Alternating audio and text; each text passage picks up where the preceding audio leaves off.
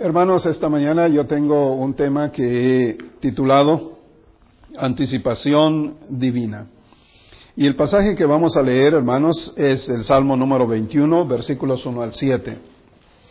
En este pasaje, hermanos, quiero enfatizar un solo versículo, pero quiero primeramente, hermanos, con todo respeto que la palabra del Señor merece, quiero leer este capítulo, versículos 1 al 7, que he puesto aquí en la pantalla y este, hermanos, es una canción, es un canto, pero hay algo que me llama la atención, hermanos, hace mucho tiempo que leí este salmo, pero hay un versículo que me llama poderosamente la atención y de eso he querido compartir esta mañana con ustedes. Es un salmo escrito uh, por David y dice así, hermanos, con toda reverencia a la palabra del Señor. En tu fuerza, Señor, se regocija el Rey. ¿Cuánto se alegra en tus victorias? Le has concedido lo que su corazón desea y no le has negado lo que sus labios piden. Has salido a su encuentro con ricas bendiciones. Lo has coronado con diadema de oro fino. Te pidió vida se la concediste, una vida larga y duradera. Por tus victorias se acrecentó su gloria, lo revestiste de honor y majestad. Has hecho de él manantial de bendiciones, y tu presencia lo ha llenado de alegría. El rey confía en el Señor, en el gran amor del Altísimo, por eso jamás caerá. Gloria a Dios a su palabra, hermanos, pero el versículo que quiero enfatizar esta mañana es el versículo 3 que dice, Has salido a su encuentro con ricas bendiciones y lo has coronado con diadema de oro fino. Este versículo me da a mí la idea de que Dios va delante de nosotros preparando nuestro camino. Dios ha provisto y está proveyendo todos los recursos de su gracia para anticiparse a nuestra necesidad. Y el punto de esta mañana es cómo reaccionamos ante la anticipación de Dios. Déjeme explicarle un poquito más acerca de este tema de la anticipación divina. Sabemos por experiencia, quizás muchas mamás aquí presentes, que cuando una madre está esperando a su bebé, hace toda clase de preparativos. La mamá busca todos, todas aquellas cosas que el niño va a necesitar, porque tiene la impresión de que el niño va a necesitar ciertas cosas y la mamá procura por todos los medios proveer todos los artículos indispensables para cuando el niño abra sus ojos en este nuevo mundo que será una nueva experiencia para él. La madre motivada por ese cariño, por ese amor, con un anticipado conocimiento que tiene, hace todos los preparativos posibles para que su hijo tenga todo lo indispensable. ¿Cuántas mamás hicieron eso, los que tuvieron? Todas las mamás, ¿verdad? Yo creo que todas las mamás se identifican con esa anticipación, se anticipan a lo que va a venir. Si es niño o si es niña, procuran tener todo lo indispensable para ellos. Pero piense ahora como familia. Cuando alguien va a venir a nuestra casa, cuando alguien va a visitarnos, nosotros nos anticipamos a estas personas que van a venir a nuestra casa. Y la ama de casa arregla, limpia y procura erradicar todos los malos olores de la casa. Quizás consigue flores, aunque sean artificiales, porque a lo mejor no alcanza para comprar flores naturales, pero quiere que la sala tenga una visualización muy hermosa y se prepara con anticipación para cuando sus invitados vayan a venir. Además, prepara el mejor alimento, el mejor platillo para ofrecérselo a sus amistades. Y tiene todo a la mano por si el invitado se le ocurre pedir algo, la anfitriona de la casa tiene todo preparado para proveerle a sus invitados todo lo que ellos llegaran a necesitar. Se anticipa a esta visita que va a tener en su casa. Cuando hablamos de Dios, hermanos, hablamos de que Dios se anticipó a la aparición del hombre en la tierra. Antes de que el hombre fuera creado, el gran corazón de Dios preparó con una ternura indiscutible todo lo que el hombre iba a necesitar. Todo lo que la humanidad iba a necesitar, Dios lo proveyó con anticipación. Esos pajaritos que cantan en la mañana, ¿no creen que Dios puso en ellos esas lindas notas para que nos despertaran a las cinco de la mañana? A lo mejor a algunos les molesta el canto de un pájaro porque se desvelaron o porque, no sé, de alguna manera es muy temprano cuando los pajaritos cantan, pero Dios se anticipó a que los pajarillos pudieran cantar, a que los gallos pudieran expresar su canto a la hora de la madrugada. Y cada cosa que Dios hizo, lo hizo con una ternura y con una anticipación para que nosotros pudiéramos apreciar, apreciar la enorme belleza en cada una de las cosas que Dios hizo con su anticipado conocimiento. Dios creó en este mundo, Dios puso en este mundo todo lo que el hombre iba a necesitar. Para el tiempo de frío, Dios puso unos enormes depósitos debajo de la tierra que llamamos el carbón. Y allí está, hermanos, esos enormes depósitos que sirven para darnos un poco de calor a la humanidad.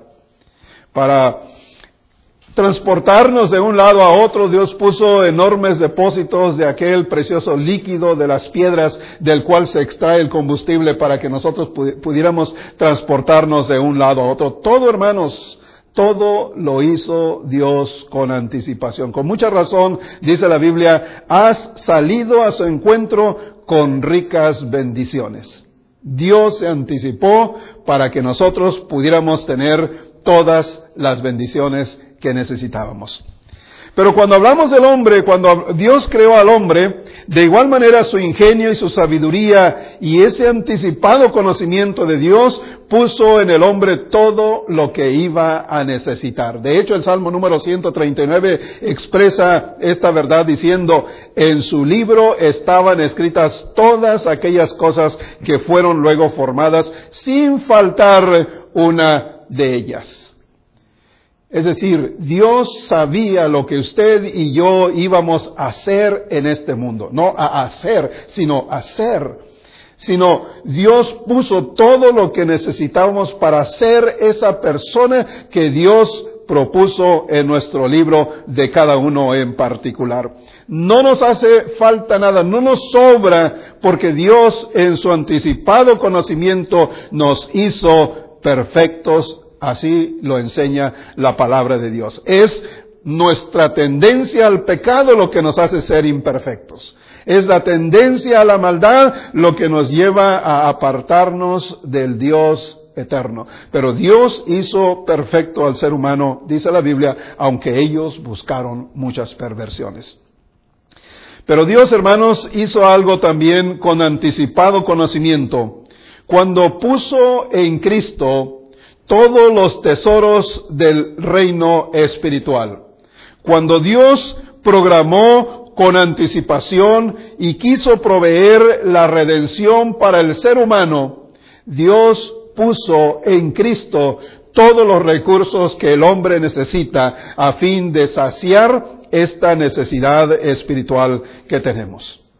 Cuando nosotros oramos a Dios, no estamos haciendo o practicando un ejercicio que fue improvisado.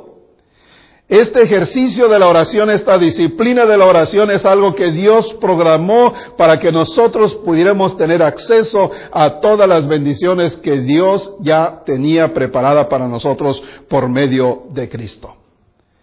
Todas las cosas, hermanos, que hay a nuestro alrededor, todas las cosas que involucran nuestra persona, Todas las cosas que involucran la vida de la iglesia como estamos aquí, no son cosas accidentales, no son cosas que de pronto Dios se las vio difícil para proveer cada una de estas cosas. Dios, con un anticipado conocimiento, Dios proveyó todas estas cosas para nuestra bendición. La Biblia dice que Él ha salido a su encuentro con ricas bendiciones y sigue haciéndolo, hermanos.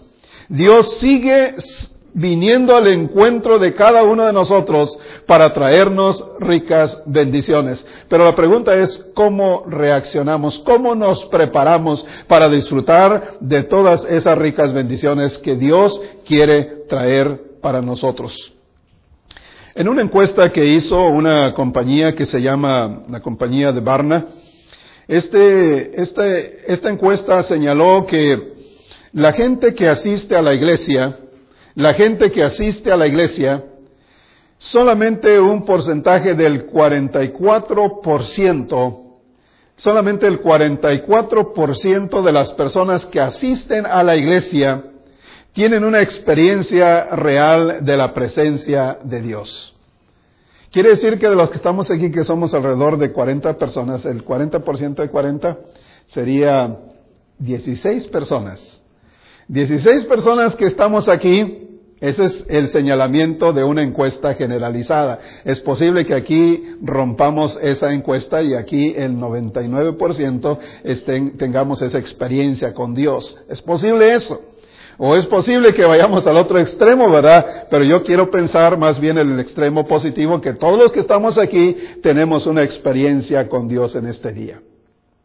Pero la encuesta señala que solamente el 44% tiene una experiencia con Dios de todos aquellos que asisten a la iglesia, solo un 44%.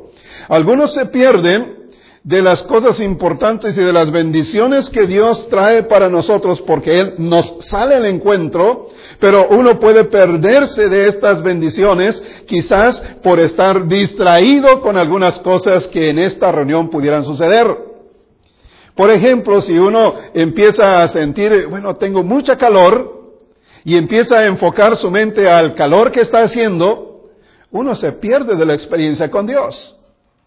Si uno empieza a decir, bueno, tengo mucho frío, este abanico que está aquí encendido, no sé quién lo prendió, por qué se le ocurrió prenderlo, y en lugar de tener una experiencia con Dios, tiene una experiencia con el abanico que está allí haciendo o está girando.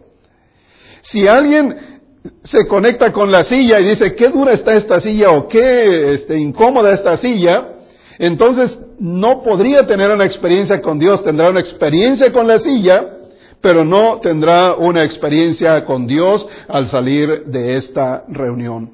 Si alguien tiene una, eh, una mirada sobre las personas que estamos aquí y que puede decir, mira qué vestido, o mira qué ropa, mira qué zapato, mira qué peinado, mira que no se bañó, no se peinó, cosas como esas, no va a tener ninguna experiencia con Dios al salir de este lugar. Dios se anticipa a nosotros, pero nosotros podríamos perdernos de las bendiciones que Dios por anticipado tiene para nosotros. Así que creo que es muy importante aquí, hermanos, em, eh, conocer y entender y saber cómo podemos hacerle para poder recibir esas bendiciones que Dios ya nos ha traído y nos ha querido salir al encuentro. Quiero invitarlos a leer un pasaje, hermanos, en segundo libro de los Reyes, capítulo 4.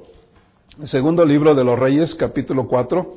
En este pasaje, hermanos, del versículo 8 al versículo 17, tenemos una historia muy interesante que nos ayuda a entender a cómo prepararnos para venir al encuentro con Dios.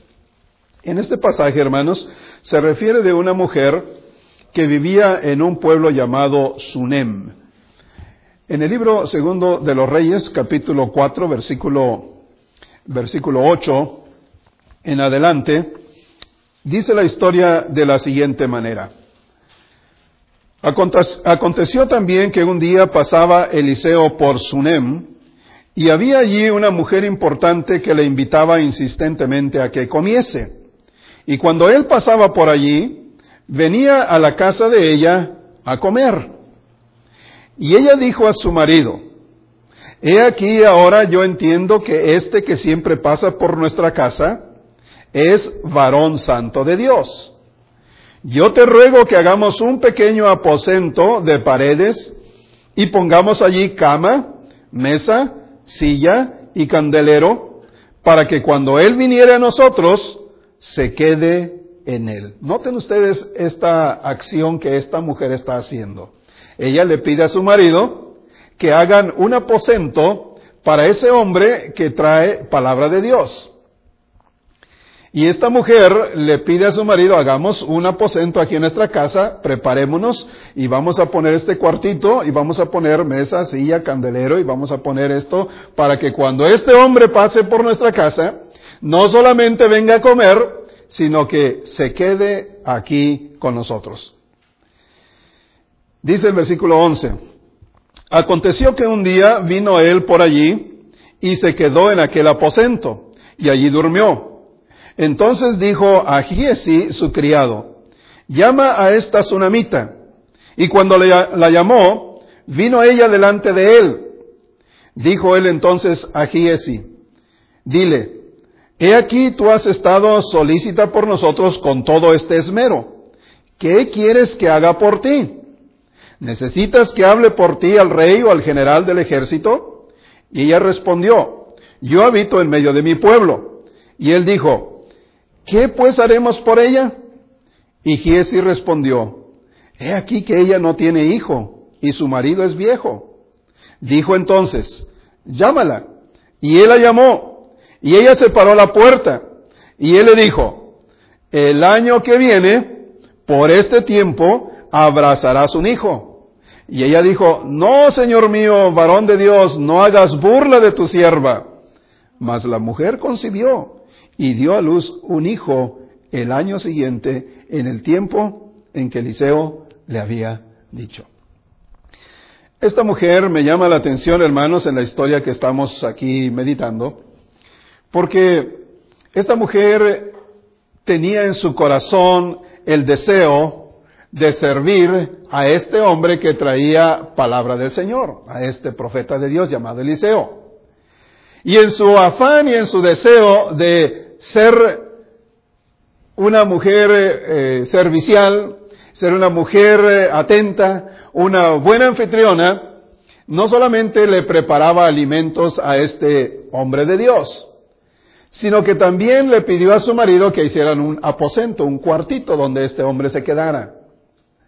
Cuando este hombre vino a quedarse en este aposento, este hombre vio, este hombre vio que la mujer con esmero, con anticipación, se había preocupado por él. De tal forma que ahora este hombre, por el poder de Dios, quería recompensar el esmero de esta mujer. Y vemos allí que el hombre, este hombre de Dios le dice, ¿qué quieres que haga por ti? Pero finalmente, la palabra que dijo este hombre de Dios fue el año que viene, por este tiempo, estarás abrazando un hijo. Ella creyó que eso era una burla y dijo, no te burles de mí. Yo ya no estoy para eso. Mi marido ya es un hombre muy viejo. ¿Cómo será posible que el próximo año yo esté abrazando a un bebé? Pero hermanos, cuando la palabra de Eliseo fue dicha, es porque Dios ya tenía una bendición para ella. Todos nosotros, hermanos, todos nosotros somos recipientes de las bendiciones de Dios si nosotros participamos en recibir esa bendición. Si estamos distraídos, si estamos enfocados en otras cosas, si tomamos determinaciones por nuestra propia fuerza, por nuestra propia voluntad, Dios no nos va a dar esas bendiciones que Él ya tenía preparadas para nosotros. Algunas veces no logramos entender eso. Algunas veces nos cuesta trabajo hacerle un espacio a Dios. Pero esta mujer que estamos leyendo aquí, ella estuvo dispuesta a proveer un espacio para aquel hombre que traía la palabra de Dios. Y cuando ella le dio este espacio y le dedicó ese espacio para que el hombre de Dios no solamente viniera a comer, sino que se quedara allí con ellos, fue entonces cuando Dios le salió al encuentro con una bendición que ella ni siquiera se imaginaba. Algunas veces nosotros creemos que podríamos solucionar todos nuestros problemas. Algunas veces creemos que la policía nos puede resolver todos los problemas. Esta semana estaba aquí un hombre en el, en el estacionamiento esperándome y una persona pensó que era un uh, maleante y estaba pensando en llamar la policía. ¿Cómo pueden hacer eso? No me gusta a mí eso. La policía no nos va a resolver todos los problemas. Pero algunos piensan que la policía, la seguridad es lo que nos va a resolver todos los problemas. Pero hermanos, esta mujer pensó en ese hombre que traía palabra de Dios. Nosotros vamos a pensar en cómo Dios trae bendición a nuestra vida cuando le damos un espacio en nuestra mente y en nuestro corazón. Cuando hacemos un arreglo en nuestra mente y corazón para que Dios pose en nosotros, entonces vamos a tener la bendición que Dios tiene ya preparada para nosotros. Algunas veces cuando uno es joven, o las jóvenes más bien, cuando uno pasa por esa etapa de la juventud, uno empieza a tomar determinaciones por uno mismo, sin darle lugar a Dios, sin darle el espacio a Dios. Y a veces uno va por la vida tropezándose, cayéndose y, sufriendo ah, algunas consecuencias de sus decisiones donde no se ha incluido a Dios cuando Dios ya tenía las bendiciones preparadas y quiso salirnos al encuentro, pero nosotros tomamos un desvío y nos fuimos por otro rumbo en lugar de recibir las bendiciones que Dios ya nos tenía en el encuentro para nosotros, nosotros nos perdemos de las bendiciones porque no le hicimos un espacio para Él en nuestra vida y corazón. Esta historia de la mujer nos enseña una sola cosa. Si tú haces espacio en tu mente y tu corazón, Tú vas a tener un encuentro con Dios realmente. Tú vas a ser de ese 44% y vas a subir al 45% y vas a llegar a, o vamos a llegar a ser de ese porcentaje que verdaderamente tenemos una experiencia con Dios. Creo que una de las maneras como nosotros podemos practicar la anticipación divina es creyendo que Dios es real para nosotros cada día de la semana. Uno de los problemas, hermanos, que enfrenta eh, nuestra época moderna en cuestión de iglesia es el hecho de que muchos creen que ir a la iglesia es sencillamente como una actividad social. E ir a la iglesia es un pasatiempo o es seguir una tradición que nuestros antepasados nos heredaron. Pero eso es parte del, del 56% de los que creen así. Pero yo quiero ser de las personas que yo creo que cada reunión que tenemos como iglesia es el lugar donde Dios está presente. Dios dijo y Dios dice en su palabra que donde están dos o tres congregados en su nombre, Él está allí en medio de ellos. Y aquí habemos más de dos y tres. Aquí vemos muchos que estamos con ese sentir y esa convicción de que el Señor está aquí entre nosotros. Hagámonos partícipes de ello. Pero, ¿cómo empieza, cómo empieza esa, esa convicción de que Dios está aquí presente en nuestro lugar de reunión? Bueno, ¿sabe que empieza al salir de este lugar? La convicción de que Dios está presente en este lugar comienza cuando salimos de este lugar. Y usted me dirá, bueno, ¿cómo? Si acabamos de terminar algo y vamos, bueno, terminamos el momento que como iglesia estamos juntos. Pero es el momento cuando comienza nuestra experiencia con Dios fuera de este momento como iglesia. Es allí donde inicia el hecho de que nosotros entendamos que Dios es real en nuestra vida.